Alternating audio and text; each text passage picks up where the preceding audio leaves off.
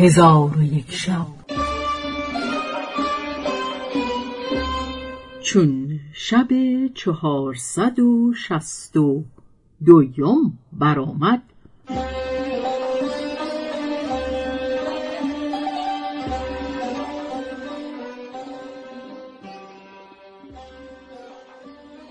گفت ای ملک جوانبخت. ملک عادل گفت احوال مملکتیان نظام گرفت و آبادی به درجه کمال رسید. شهرزاد چون قصه به دینجا رسانید گفت ای ملک جوانبخت بدان که پادشاهان پیشین و ملوک پیشبین را هوس به آبادی ولایت ها بود از آنکه می‌دانستند هرچه که ولایت آبادتر شود رعیت بیشتر گردد و از آنکه می‌دانستند هر چیزی که عالمان و حکیمان گفته اند صحیح است و حکیمان گفته اند.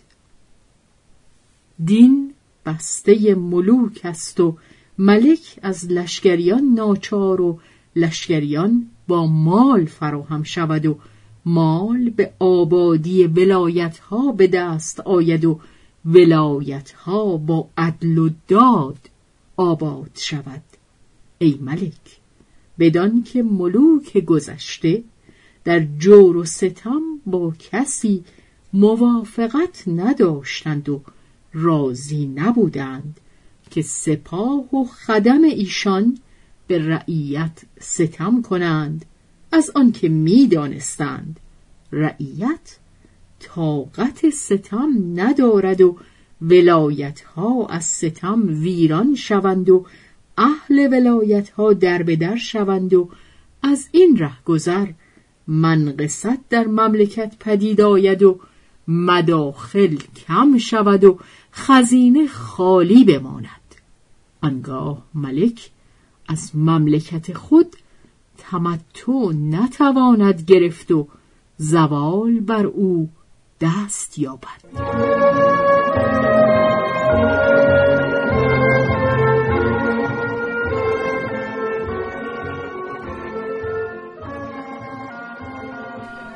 حکایت زن پرهیزگار.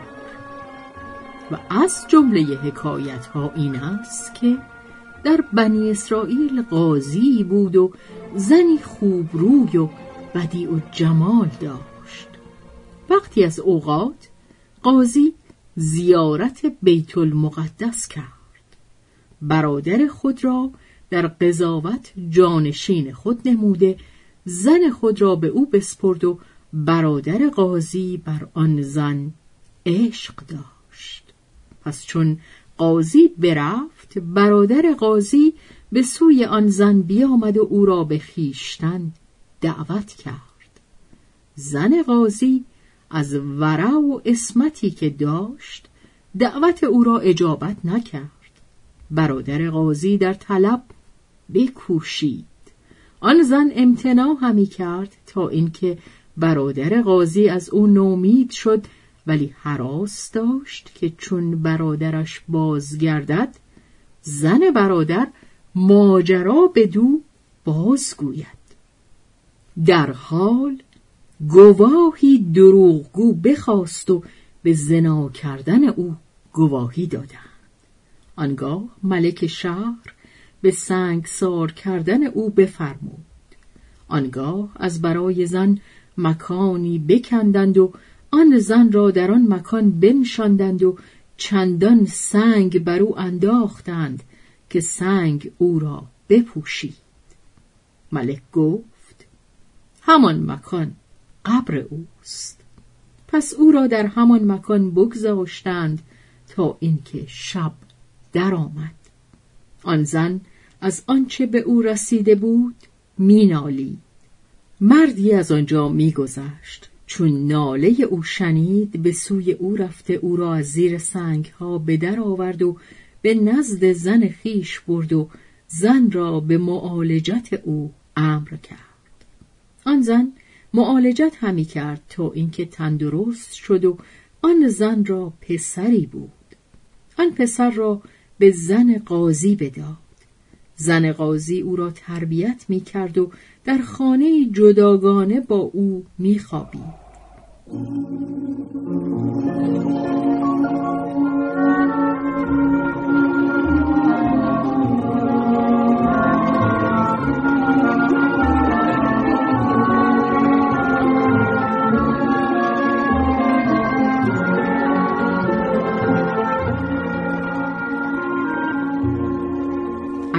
ایاری او را بدید به طمع افتاد.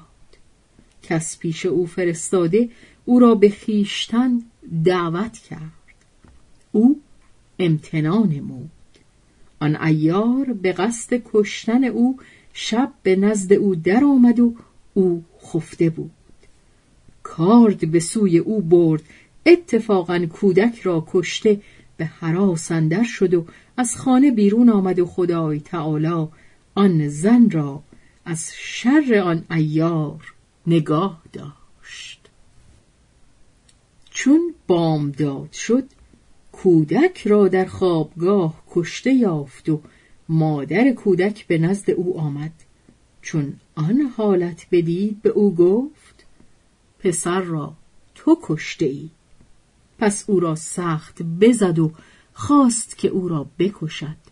شوهرش در رسید و زن قاضی را از دست زن خود خلاص کرد. پس زن قاضی از آن خانه به در آمد و بگریخت و ندانست که به کدام سوی رود و با خود درمی چند داشت. پس به دهی بگذشت که مردم جمع آمده بودند و مردی از دار آویخته بود ولی آن مرد حیات داشت. زن پرسید ای قوم این مرد چه گناه کرده؟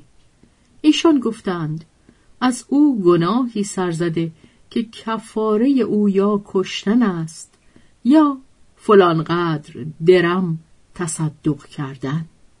زن گفت این درم ها بگیرید و او را رها کنید. پس آن مرد را رها کردند آن مرد در دست او توبه و نظر کرد که تا هنگام مرگ خدمت او را به جا آورد. پس آن مرد صومعه ای ساخت.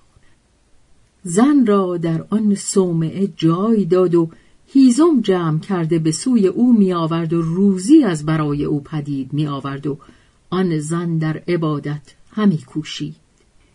اگر بیماری به نزد او می آوردند به آن بیمار دعا می کرد در حال آن بیمار شفا می یافت.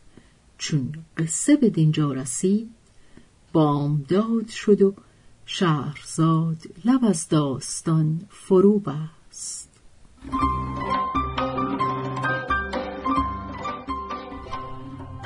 به روایت شهرزاد فتوهی